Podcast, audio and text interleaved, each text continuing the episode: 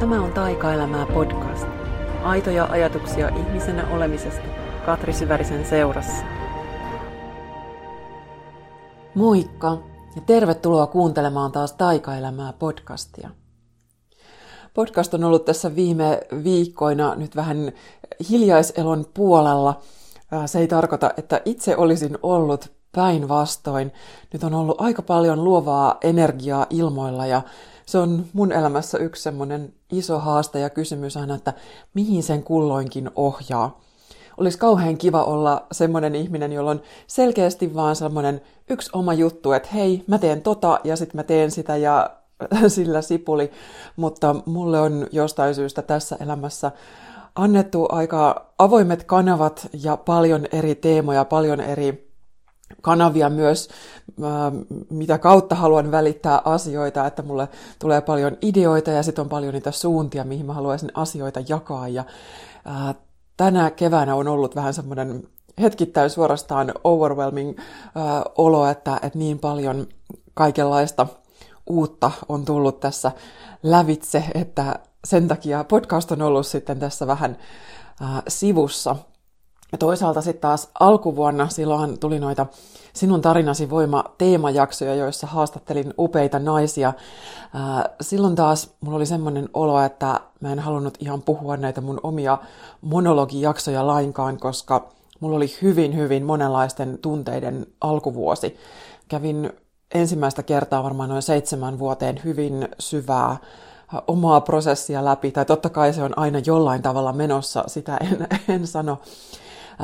Se ei koskaan pysähdy kokonaan, mutta on niitä jaksoja, jotka on tasaisempia ja rauhallisempia ja jos jotain herää, niin ne voi olla enemmän semmoisia yksittäisiä tilanteita ja piikkejä, mutta nyt mulla oli hyvin semmoinen tiivis healing-vaihe, joka kesti kaikkein in, intensiivisin vaihe oli varmaan noin puolitoista kuukautta. Ja siinä ajassa nousi esiin tosi syviä kerroksia, pelkoja, häpeää, monenlaista itseen liittyvää, niitä vaikeita tunteita, tunteita. Ja samaan aikaan sitten tuli myös näkyviin ihan uudella tasolla tietoisuutta kaikenlaisista omista käyttäytymismalleista, tunnemalleista, joiden mukaan on huomaamattakin toiminut. Ja se oli sitten just niin niin syvää aikaa, että, että silloin oli se olo, että tästä mä en voi puhua kenellekään, enkä mä vieläkään ihan nyt just semmoisenaan puhu. Mulle on ihan suunnattoman tärkeää erottaa se, että milloin asiat on siinä mun omassa prosessissa, milloin on se oma kasvun vaihe, itsensä hoitamisen vaihe, asioiden käsittelemisen vaihe ja milloin sitten taas on se hetki, kun niitä jaetaan ulospäin. Ja nämä asiat ei ole vielä siinä jakamisen vaiheessa päinvastoin, että, että ne oli silloin niin kipeitä, että, että silloin ne, ne piti pitää suojassa.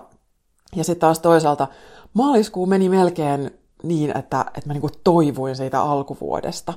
Että jos käyt läpi voimakkaita tunneprosesseja, niin muista, että se saattaa todellakin, va- vaikka se intensiivisin käsittely loppuiskin, niin siitä toipumisessa saattaa mennä jonkin aikaa ja musta tuntuu, että mulla on edelleenkin vähän se vaihe menossa. Eli äh, kun käy läpi syviä juttuja, niin ne tuntuu myös kehollisesti siinä hetkessä toki, mutta sitten myös sen jälkeen mulla on mennyt jotenkin sen tasapainon hakemisessa. Tuntuu, että keho on ihan vinksin vonksin ja on ollut vähän semmoista ihmettelyä, että miten tässä nyt kuuluisi olla, jotta voisi taas hyvin, että, että jollain tavalla se tunneprosessi, niin se kuluttaa omia resursseja kaikin puolin ja sille on sitten syytä antaa tilaa ja aikaa. Ja näin, näin olen halunnut tehdä. Mutta sitten sieltä on taas sitten noussut myös hyvin vahvasti, ää, ei siitä prosessista sinänsä, mutta sen aikana on sitten tullut näitä tämmöisiä teemoja, jotka nyt tulee sitten myös tänne jaettavaksi ja tähän ohjaaja, valmentaja minun käsiteltäväksi. Eli on tullut sitten tämmöistä vahvaa ohjausta, että nyt on syytä nostaa sitten tietyt teemat käsittelyyn ja semmoisiakin teemoja, joita olen vuosikausia pantannut. Ihan jo tuossa alkuvuodesta, kun pidin ensimmäistä kertaa tämän Näin asetat rajoja workshopin, niin se tuntui just semmoiselta, että hei, että nyt tässä tiivistyy semmoisia juttuja, mitä mä oon vuosikausia jollain tavalla käsitellyt ja jo, jollain tavalla niistä jo puhunutkin, mutta nyt se jotenkin kirkastui sitten itselle, että hei, tällä tavalla mä haluan tästä puhua, tätä mä haluan opettaa. Ja nyt sitten vielä toisena äh, tähän rajateemaan osittain liittyen, mutta kuitenkin myös ihan oma teemansa, eli nämä äitihaava. Jos seurailet mua Instagramissa, niin olet ehkä huomannut, että sinne olen nyt aiheesta muutamia viikkoja postaillut ja samoin mun uutiskirjeessä on aiheesta ollut puhetta. Eli tämähän on myös teema, josta olen jo siellä täällä rivien väleissä ja välillä riveilläkin maininnut, että tämä on tämä iso kysymys mun elämässä, josta aion vielä ennemmin tai myöhemmin puhua ja kirjoittaa.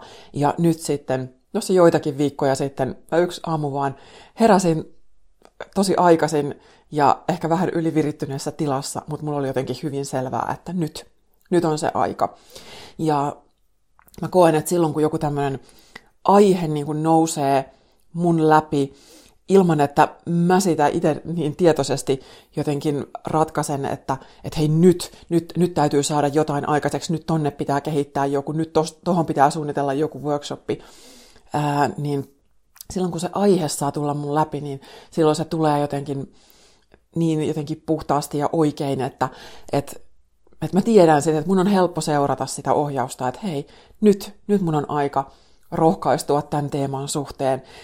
Ja ehkä myös, että se, tulee läpi sit sen takia, että, että mä oon jotenkin kasvanut sitten sen kanssa niin pitkälle, että hei, että nyt, nyt mä oon valmis puhumaan tästä ja kohtaamaan sitten ne asiat, mitä sen myötä nousee esiin, että nostaa vaikeitakin aiheita julkiseen keskusteluun. Julkinen nyt on vähän kyseenalainen, en pidä omia kanavia niin mitenkään massiivisen suurina medioina, mutta kuitenkin niin, että kellä tahansa on niihin sitten pääsy.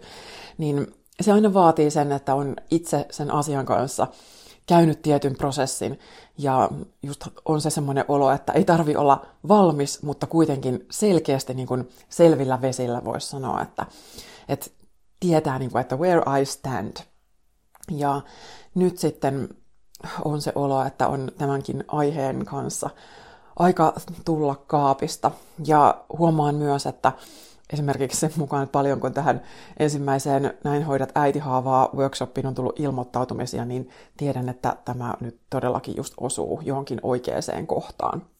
Eli jos kuuntelet tätä podcastia nyt juuri kun tämä on ilmestynyt, niin se workshop on siis viikon päästä, eli juuri päivää ennen äitien päivää. Se oli myös hyvin semmoinen, mulle semmoinen, että hei, tohon se vaan kuuluu laittaa, koska mulle itselleni usein se viikonloppu, äitienpäivä viikonloppu on ollut hieman haastavaa, että se nostaa sitten just esiin näitä omia tuntemuksia ja voin kuvitella, että en varmasti ole sitten ihan ainoa. Mutta sitten samaan aikaan, kun nousee näitä uusia teemoja esiin, niin totta kai näin valmentajalle sitten nousee esiin myös ne semmoiset kysymykset, että, että onko mä pätevä puhumaan tästä aiheesta, voiko mä opettaa tätä, mikä on se, mitä mulla on annettavaa, onko mulla niin kuin ne lihakset, jolla sitten tarttuu tähän teemaan ja tarjota muille niin kuin yhtään mitään. Ja mä haluan tästä nyt puhua vähän lisää ihan sen takia, että tämä aihe on nyt ollut myös isomminkin keskustelussa. Ähm, esimerkiksi voi olla, että moni on lukenut, kuullut juttua Keis äh, Kaisa Merelän naisten seksuaalisuuteen liittyvät kurssit. Äh, Kaisa Merellä on saanut olla aiheen kanssa nyt esillä äh, monessa kanavassa. Ja hänen kursseistaan on sitten tehty myös juttua ehkä hieman kyseenalaisilla tavoilla, että sinne on toimittaja soluttautunut kurssille tätä paljastamatta ja ollut sitten mukana niin kuin tarkkailemassa tällä tavalla. Ja näin itse kun on takana ihan sitä toistakymmentä vuotta sitä aktiivista toimittajatyötä, ihan journalistityötä, niin tuota en ehkä pidä ihan täysin eettisenä toimintatapana, mutta Kaisa on tosi hienosti mm, kommentoinut tätä asiaa ja hoitanut aivan niin kuin näin ulkoapäin katsottuna, niin tosi hienosti osannut vastata näihin kysymyksiin ja se, mitä näillä jutuilla nyt sitten haetaan, niin voisi ajatella, että niissä varmasti on tosi hyvä intentio, että, että on tärkeää kysyä, että millä koulutuksella me tehdään asioita ja että onko meidän hyvinvointiin liittyvät kurssit verkossa, että onko ne turvallisia. Niin se on oikeasti tosi tosi oleellinen kysymys. Ja sitten kuitenkin mä haistan näissä jutuissa myös aika paljon muutakin näkökulmaa kuin vaan nyt se äh, asiakkaan turva. Että niissä on vähän sellaista haisua vanhoista noita vainoista, että on puututtu paljon vaikka siihen, että kuinka paljon näillä nyt sit ansaitaan rahaa. Ja heti nousee esiin tämmöiset kysymykset, että nyt rahastetaanko ihmisiä jotenkin väärin, että onko tässä niinku jotain vähän hämärää, pitäisikö asiat tehdä toisin. Ja tästäkin Kaisa esimerkiksi siinä ää, sensuroimaton päivärintä haastattelussa mistä tosi hyvin just sanoi, että, että miehet saa menestyä yrittäjänä, ansaita rahaa ja sitten heti, jos nainen tekee saman, niin heti ruvetaan toteamaan, että siinä on vähän niin kuin jotain outoa. Että on parempi olla siellä just vähän piilossa, ei missään nimessä saa ansaita liikaa, ei saa olla liian räiskyvästi esillä. Ja tämä on mun mielestä ilmentymää ihan just siitä, että mikä naisen asema tässä patriarkaalisessa maailmassa on ollut vuosituhansia. Ja täytyy sanoa, että tähän teemaan liittyy vahvasti myös tämä äitihaava-ilmiö, koska nyt kun mä oon siitä ruvennut puhumaan, niin mä huomaan, että, että se on monelle vieras, se on terminä monelle uusi, ja sitten helposti siinä tulee esimerkiksi semmoista väärinymmärrystä, että, että nyt kyse on vaan äitien syyttelystä tai ää, jotain tämmöistä, että nyt mennään niin kuin hyvin vahvasti siihen kipeään suhteeseen. Ja kuitenkin sitten tässä tosi isona asiana on se, että, että me katsotaan kuitenkin paljon laajemmin, että mistä tämä koko ilmiö johtuu, että kyse ei ole vaan sitä yksittäisen äidin ja tyttären suhteesta, vaan kyse on siitä, että minkälaisia piileviä ja näkyviäkin rakenteita meillä on koko yhteiskunnassa ja kulttuurissa, ja miten ne sitten ilmenee yksittäisten suhteiden kautta. Että kyse ei ole kenenkään syyttämisestä tai ongelmiin takertumisesta, vaan nimenomaan sen haavan hoitamisesta. Mä oon ihan ehdottomasti sitä mieltä, että silloin jos hoidetaan henkisiä tai fyysisiä sairauksia, niin silloin tarvitaan se terveydenhuollon ammattilainen paikalle ja siihen tarvitaan se asianmukainen koulutus. Se on aivan, aivan ehdoton juttu. Mutta mä olen myös sitä mieltä, että me tarvitaan tekijöitä, osaajia, ammattilaisia hyvinvoinnin tukemiseen. Et meillä helposti jotenkin jäädään tuijottamaan sit sitä, niin sitä sairauspuolta, oirepuolta, ongelmia, että mikä tässä nyt voi olla vaarallista. Eikä muisteta, että me ihan oikeasti tarvitaan, meillä on vähän niin kadoksissa tässä arjessa se, että mistä se hyvinvointi oikeasti muodostuu. Miten olla itsensä kanssa, miten olla ihminen, miten tunteet tunteita – miten käsitellä omaa kasvua, miten käsitellä elämän haastavia hetkiä, niin me ollaan jotenkin niin kadoksissa siitä semmoisesta inhimillisestä viisaudesta, että sen takia mä ajattelen, että me tarvitaan siihen oikeasti auttajia tekemään myös sitä. Ja äh, on niin kuin tärkeää erottaa, että, että, että jos lähdetään tarjoamaan tätä hyvinvointikurssia, niin se ei tarkoita, että nyt me yritettäisiin hoitaa niitä sairauksia ja traumoja, ja nyt vaikka esimerkiksi ihan tässä muutaman viikon sisään on ollut useita otsikoita siitä ja juttuja, että miten vaikka nuorten pahoinvointi on lisääntynyt, että meillä on nuorten psykiatriat täynnä potilaita ja tämä mun mielestä on vaan niin sitä, sit jotenkin sitä jäävuoren huippua ja se kertoo sitä, että miten paljon pahoinvointia meillä sitten arkisemmalla tasolla on kouluissa, perheissä, ihan kaikkialla, työpaikoilla ihan yhtä lailla myös. Ja sinne me todellakin niin tarvitaan sit niitä välineitä, ymmärrystä, ää, tilaa ihan vaan siihen ihmisenä olemiseen. Ja tämä on niin se esimerkiksi, mihin mä ajattelen, että mihin mä sitten haluan olla vastaamassa. Että se on se mun kutsumus. Mä ajattelen myös, että koulutus on aina tosi hyvä asia. Et me todellakin tarvitaan monenlaisia koulutuksia, monenlaista osaamista siihen, että me voidaan jakaa näitä hyvinvoinnin välineitä, ja varsinkin jos ruvetaan puhumaan sit sairauksien hoitamisesta. Sitten taas kuten me kaikki tiedämme, me ihan oikeasti osataan myös ajatella se, että, että se koulutus, oli se sitten minkä tason koulutus tahansa, oli se sitten ihan se terveydenhuollon ammattilaisen koulutus tai on se sitten joku ää, vähän lyhyempi hyvinvoinnin ohjaaja, valmentaja, jonkun metodin koulutus, niin mikään näistä yksistään ei sitten takaa sitä, että joku yksittäinen henkilö tekisi sitä omaa työtään ää, eettisesti, maalaisjärjellä, viisaasti, myötätuntoisesti ja niin poispäin. Et joo, me tarvitaan yhtä lailla sitä tietoa, mutta me tarvitaan myös taitoa sitten soveltaa sitä tietoa. Me tarvitaan uskallusta käydä ne asiat läpi itsemme kanssa, jotta me voidaan kohdata sit myös ne asiakkaat sillä tasolla, missä niiden tulee tulla kohdatuksi. Ja sitten on taas tärkeää myös just tunnistaa ne omat rajat. Että ihan äh, yhtä lailla, jos mä sanon, että koulutus on tosi hyvä, se ei toisaalta takaa mitään, mutta kyllä hyvinvointialalla tulee vastaan joskus niitä ihmisiä, joilla on enemmän itseluottamusta kuin osaamista. Että on mahdollista, että tapahtuu vahinkoja. Se on ihan selvä. Toisaalta niitä vahinkoja voi tapahtua myös siellä terveydenhuollon ammattilaisten piirissä, että siellä voi olla, että, että vaikka hoitoalan ammattilaiselta puuttuu empatiakyky kohdata potilas oikealla tavalla.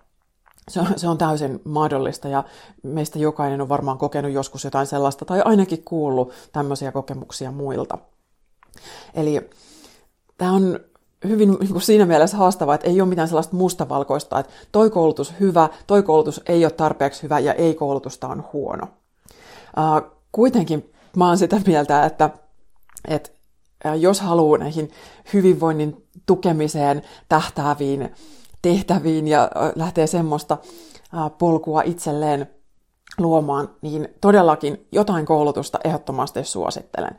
Ja niin, että se on enemmän kuin vain joku viikonlopun pikaohjaajakurssi, vaan joku semmoinen pidempi aikainen prosessi, joka auttaa sinua myös käymään itsenne sun omat asiat ainakin tiettyyn pisteeseen, jotta sitten ne omat sellaiset piilevät haasteet ei välttämättä tuu sinne asiakastyöhön niin näkyviin. Ja jotta sä itse oikeasti ymmärrät, mitä tämmöiset erilaiset tunteiden kohtaamiset, tunneprosessit, mitä se henkinen kasvaminen oikein on.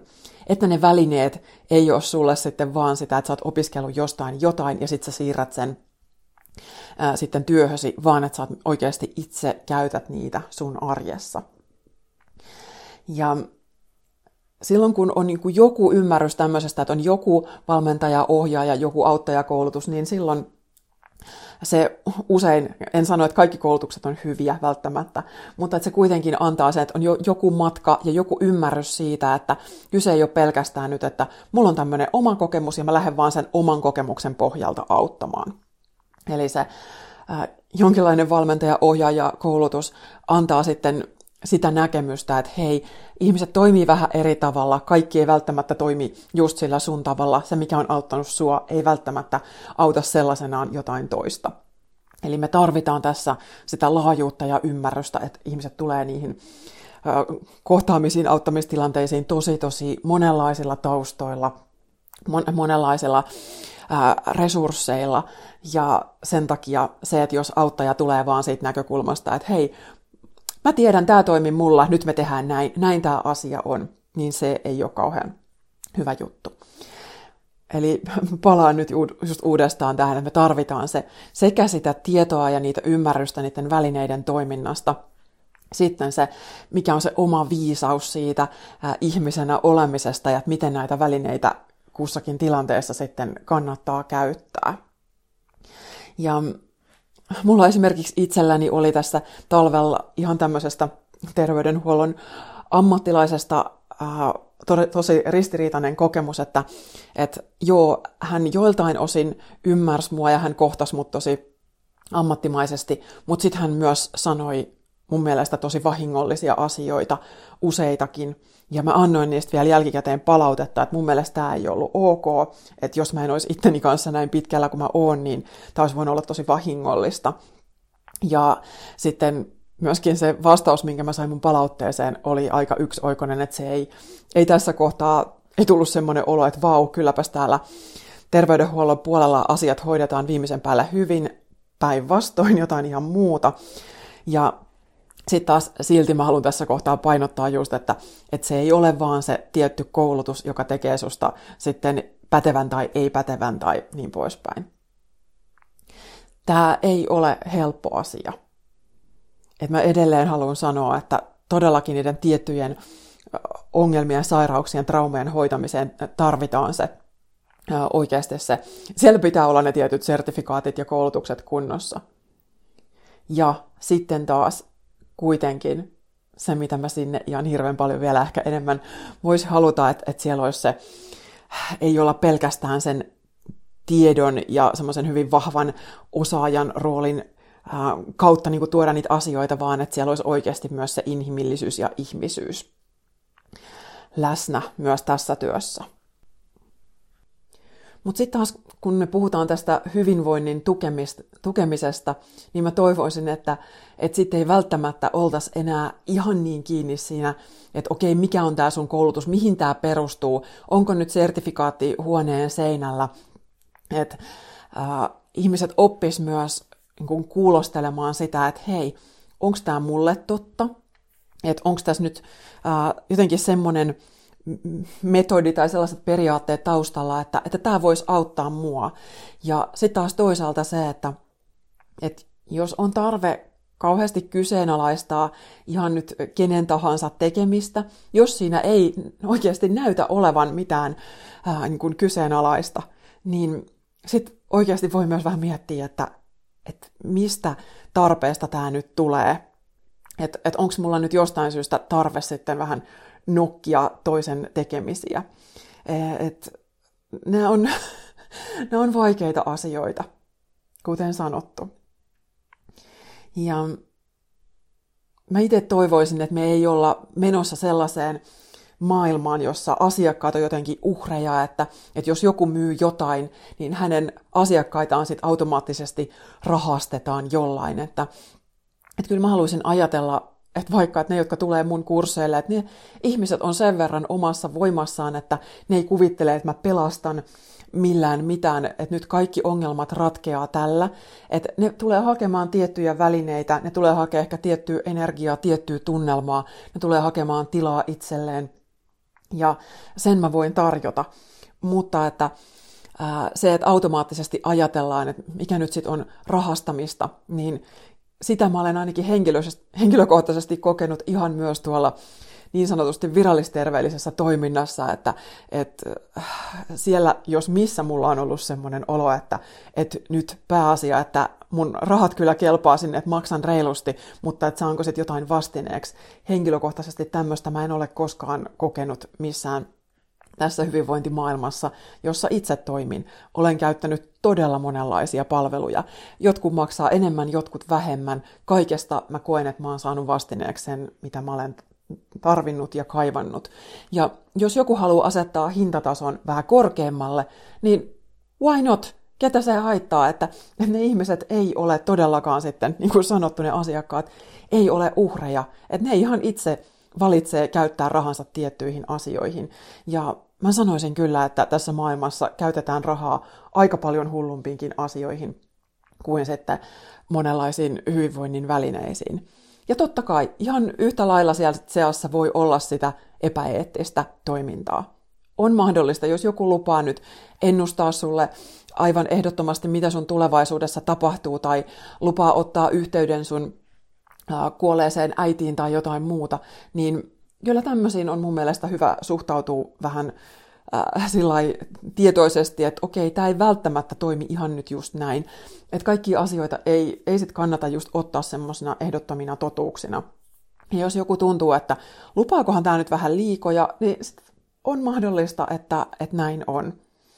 Niin äh, tämä on vähän semmoista navigoimista tällä hetkellä, että, ja mun mielestä se toisaalta kuuluu myös siihen omaan voimaan astumiseen, että, että opettelee kuulostelemaan, että hei, toi opettaja resonoi, toi mun mielestä, tos on sellaista, mistä mä haluan maksaa, tos on taas semmoista, mikä ei nyt tunnu mulle oikealta.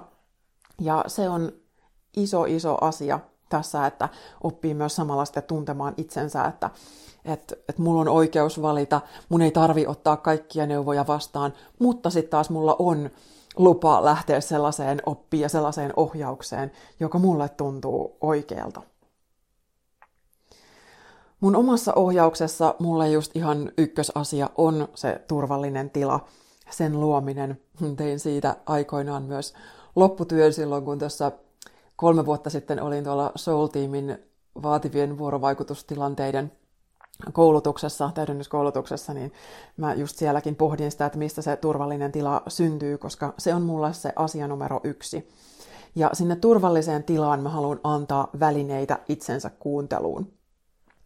Mutta ainakin esimerkiksi just mun ohjauksessa iso pointti on se, että tämä ei ole mikään systeemi, minne sun on pakko tulla tekemään kaikki asiat, jotta tämä toimii.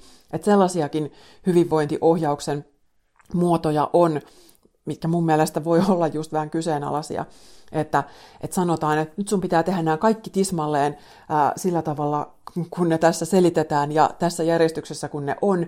Ja jos sä et tee, niin sitten jotain menee pieleen, tai että sussa on joku vika, tai että sä vaan vastustat asioita, tai että tämä systeemi toimii vaan sellaisena, että tämä menee alusta loppuun just näin niin oikein. Ja mä en usko henkilökohtaisesti sellaiseen, että, että mä ajattelen nimenomaan, että koska ihmiset tulee niin erilaisista tilanteista, ihmiset on niin erilaisia, omalaiset taustat kaikilla, et mä haluan antaa niitä välineitä ja vaihtoehtoja, mutta mun kanssa ei ole koskaan mitään systeemiä, mitä olisi pakko noudattaa. Et aina on mahdollisuus jättää harjoitukset väliin tai muotoilla niitä itselleen sopiviksi. Et, itsensä hoitamisessa ja itsetuntemuksen lisäämisessä tosi tosi oleellinen kysymys on se, että oppii kysymään itseltään oikeanlaisia kysymyksiä. Semmoisia, jotka niin kun nostaa sun sisältä esiin ehkä tunteita, jotka on tarpeen purkaa, tai sitä sisäistä viisautta, sisäistä ohjausta, joka sun on hyvä löytää. Ja äh, se, se tulee joskus sit sitä kautta, että, että joku tietty tehtävä sellaisenaan ehkä toimi, mutta sä voit hyvin soveltaa sitä sit itsellesi, tehdä sen itsellesi sopivaan muotoon. Ja sen takia mäkin monta kertaa mun kurssien alussa vaikka sanon sen, että, että jos joku tehtävä tuntuu siltä, että äh, että tämä ei nyt ihan aukea tai tämä ei ihan palvele mua, niin kysy itseltäsi, että okei, miten mä voisin lähestyä tätä teemaa, että se palvelisi mua, miten mä voisin muotoilla tämän kysymyksen, että, että se lähtisi viemään mua oikeaan suuntaan, mitä tämä mussa nostaa esiin. Ja totta kai, joskus meillä tulee sitä vastustusta, että mä en ihan halua kohdata vaikka jotain kipeätä asiaa. Mutta se voi olla tosi tärkeää, että voi olla, että se kipeä asia on niin kipeä, että sitä ei ole tarpeenkaan vielä kohdata. Et mä uskon myös, että, että monta kertaa voi olla, että riittää, että joo, mä tiedän, että, että mun sisällä on jotain kipeää, joka on vähän hoitamatta.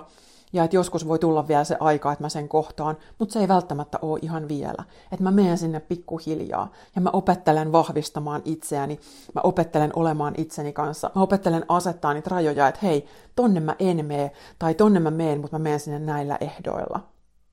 Ja nämä on niitä asioita, mitä mä haluan siellä mun työssä niin kun auttaa jokaista sitten hahmottamaan.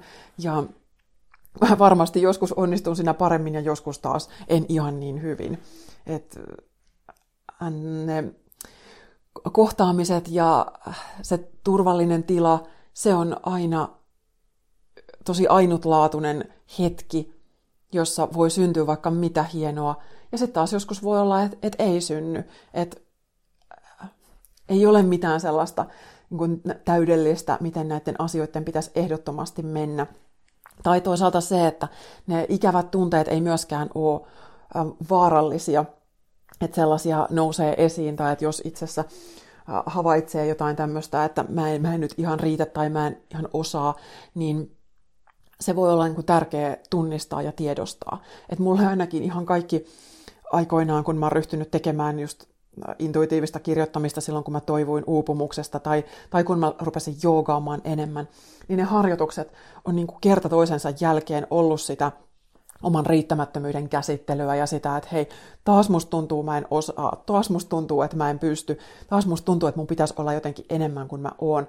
Ja missään kohtaa vika ei ollut niissä harjoituksissa tai siinä ohjauksessa, mitä mä saan vaan nimenomaan sit usein siinä, että, että se on ollut vaan minussa se riittämättömyys.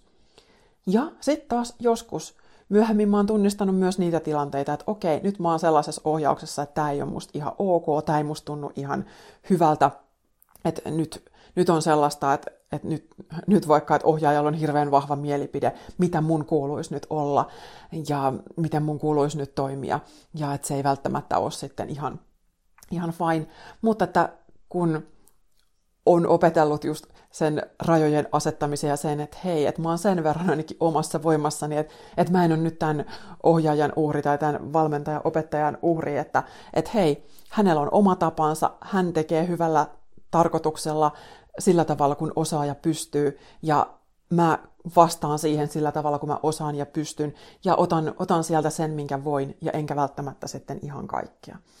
Et me ollaan kaikki inhimillisiä, ja erehtyväisiä ja ihmisyys on sitä tosi myös sellaista häilyväistä, että, että koskaan ei voi niin kuin täydellisesti huomioida kaikkia, ettei, ettei kenessäkään vaan heräisi mitään ikävää tunnetta, että elämä itsessään triggeröi, että se vaan tekee niin. Ja sitten kuitenkin samaan aikaan mä oon sitä mieltä, että kaikissa auttamistyössä niin kuin ykkösasiana pitää olla niin kuin se, se lähtökohta, että tähän me pyritään siihen turvalliseen tilaan. Ja tämä on, mä sanon miljoonata, miljoonatta kertaa, että, että on vaikea asia. Mutta mä oon itse tästä, kun vaikka omien ystäväkollegoiden kanssa keskustellut kymmeniä tunteja puhelimissa ja, puhelimessa ja ääniviesteillä ja pohtinut sitä, että hei, jos mä lähden tähän, tähän suuntaan, niin, niin mitä sä oot mieltä? On, oot sä niin kuin, kun sä katsot vähän tälleen ulkopuolelta tai mun ystävänä, että, että tuntuuko tämä silleen, niin kuin, että on mun polulla loogista vai, vai näyttääkö nyt siltä, että mä yritän jotain olla jotain, mitä mä en oikeasti oo. Ja mulla on muutamankin ystävä kollegan kanssa vähän niin kuin tämmöinen diili, että, että hei, jos näyttää siltä, että mulla alkaa mopo keuliin, niin, niin sanotko mulle sitten kiitos. Että et, niin tiedostaa sen, että on mahdollista, että joskus itsessä lähtee liikkeelle joku semmoinen, että hei, nyt mä haluaisin kauheasti olla jotain, mitä mä en kuitenkaan ehkä oikeasti oo. Ja tämmöisiä me sitten aina ystävien kanssa välillä muutaman läheisen viisaan ystäväkollegan kanssa pohditaan, että, että voidaan peilailla toisiamme, että missä mennään ja mikä niin kuin tuntuu kum, kummankin osapuolen polulla autenttiselta ja luontevalta, ja että onko siinä niin kuin se yhtä lailla se osaaminen, että se tulee siitä, että hei, että tämän asian mä todellakin hanskaan, että mulla on siitä riittävästi tietoa, mutta mulla on siitä riittävästi myös sitä omaa kokemusta, että mä oon siinä yhtä lailla ammattilaisena ja ihmisenä. Niin tämmöisiä asioita on tullut kyllä paljon pohdittua. Mä todella toivon, että jokainen just sinne omaan toipumiseen, paranemiseen löytää just ne välineet, joita itse eniten tarvitsee. Että maailma on täynnä, nykyään se kaikki on niin helposti saatavilla, ne auttamisen välineet. Ja sitten kuitenkin just se, että löytää itselle sopivan, niin mä todella tiedän, että se ei ole aina helppoa. Että mitä enemmän tuntee itseään, mitä enemmän alkaa se tietää näistä eri menetelmistä, niin sitä korkeammalle myös kriteerit nousee, ja ne saakin nousta. Ja muistan myös, että eri hetkissä voi resonoida erilaiset opettajat, että hei, nyt mä kaipaan tota, nyt mä taas kaipaan jotain ihan muuta. Ja se on tosi tosi fine. Että ei kannata tai tarvii seurata jotain yhtä tyyppiä vaan siksi, että mä oon joskus saanut siltä jotain hyvää. Että sitten täytyy uskoa sokeasti kaikkia, mitä se sanoo tästä ikuisuuteen. Vaan että voin kun hahmottaa sen, että hei, nyt mä poimin jotain tuolta, nyt mä poimin jotain jostain muualta. Jos tämä äitihaava-teema tuntuu itselle osuvalta, niin kannattaa tuohon workshopiin tutustua. Se on tosiaan lauantaina 8.5. Siinä tulee just niin kuin, tietoa ihan siitä ilmiöstä itsestään, että aletaan ymmärtää tätä osana sekä yksittäisiä äititytärsuhteita, mutta sitten myös osana tätä meidän yhteiskuntaa ja tässä näitä piileviä rakenteita. Ja me sitten vähän mennään sinne, mennään omaan kehoon, tehdään yin harjoitus jossa on sitten sekä just että käännytään vähän sinne omaan olotilaan, omaan kokemukseen, ja sitten taas toisaalta avaudutaan kohti vähän semmoista niin kuin ymmärrystä, anteeksiantoa, eli tämän tyyppisiä asioita. Ja mä uskon ja toivon, että sinne workshopiin löytää kyllä tiensä just ne, joille se on tällä hetkellä oikea juttu. Tämä on se, mitä, mitä mä haluan aina ajatella, että, että asiat menee aina oikein. Ja samaan aikaan mä kuitenkin haluan muistuttaa sit siitä, että mä en ikinä just mä en selitä millään tämmöisellä niin kuin karmallisilla asioilla sitä, että, että jos mä haluaisin olla vaikka tosi semmoinen ego edellä opettaja, niin, ja jotenkin ravistella hirveästi ihmisiä, kaivautua niiden kipukohtiin oikein, niin, niin että se ei ole vaan se, että nyt, nyt se on vaan niin kuin tehtävä tai että nyt tämä vaan niin kuuluu asiaan, vaan että, että jokaisella on tilaisuus niin itse edetä omaa tahtiaan. Tai että mun mielestä se on myös just tämmöinen spiritual bypassingin muoto, jos mä niin selitän, että nyt ikäviä asioita vaan tapahtuu ja joskus joskus nyt me vaan niin tarvitaan sitä ravistelua. Joo, se ravistelu voi olla tosi hyvä, mutta se ei ole syy hyvinvoinnin ammattilaiselle tehdä hommaansa huonosti tai epäeettisesti. Et joo, me voidaan hakea ymmärrystä tämmöisestä henkisestä selityksestä, että okei, mun oli tärkeää ko- kokea vaikka tämmöinen hylkäämiskokemus, koska se auttoi mua sitten jotain muuta, mutta silti hyvinvoinnin ammattilainen ei mun mielestä voisi selittää sillä äh, niin kuin omaa epäeettistä toimintaansa, että hei, mä nyt vaan sitten oon tämmöinen karma ja Jumala, joka täällä nyt sitten äh, pakottaa ihmiset kohtaamaan itsensä, vaan että mä uskon siihen, että jokaiselle se itselleen avautuminen ja havahtuminen, herääminen, toipuminen, mitä se kullekin on, että et se voi tapahtua just hänelle sopivaa tahtia, että mun ei tarvi olla siinä semmoinen ravisteleva ja herättelevä, ja joskus mä tiedän, että totta kai ne kysymykset ja teemat, mitä mä nostan esiin harjoituksessa, ne voi olla ravistelevia ja herätteleviä, mutta mä pyrin tekemään ne sillä harkitusti ja tietoisesti, että et eikä sillä että nyt, no niin, nyt pusketaan vielä enemmän, vaan että tämä on nyt vaan se tila, tässä on kysymys ja se voi havahduttaa sussa jotain, mutta sä voit myös lähestyä sitä hiljaa hiipien rauhassa just niin kaukaa katsoa, kun mikä nyt just sulle tuntuu omalta ja osuvalta. Ja tämän kaiken hyvinvointialan pohdinnan lisäksi mä toisaalta jotenkin välillä mietin sitä, että meidän yhteiskunnassa on sallittu ihan hirveästi tosi vaarallisia asioita. Että täällä alkoholi, tupakka, väkivalta, pelit, väkivalta, viihde aiheuttaa jatkuvasti kaikenlaisia ongelmia. Niin sitten mä joskus toivoisin sitten sitä, että, että voiko sitten näihin hyvinvoinnin tukemiseen tarkoitettuihin välineisiin, niin voi kun niihin saataisiin vähän enemmän sitä nimenomaan tukea ja kannustusta. Että et samaan aikaan meillä niin väkivalta viihde on täysin normalisoitu asia. Mutta sitten hyvinvointivälineisiin kohdistuu ihan hirveästi tätä huomiota, että onko tämä nyt oikein, onko tämä eettistä, kuka saa tehdä näin, maksaako tämä liikaa. Et ja edelleen mä en puolusta sitä, että, että täälläkö mitä tahansa saisi tehdä tai kannattaisi tehdä. Ei. Palaan uudestaan taas siihen eettisyyteen. Mutta samaan aikaan meillä on tosi paljon semmoisia asioita, joihin olisi ehkä syytä kiinnittää paljon enemmän huomiota, koska voi olla, että ne on niitä pahoinvoinnin juurisyitä.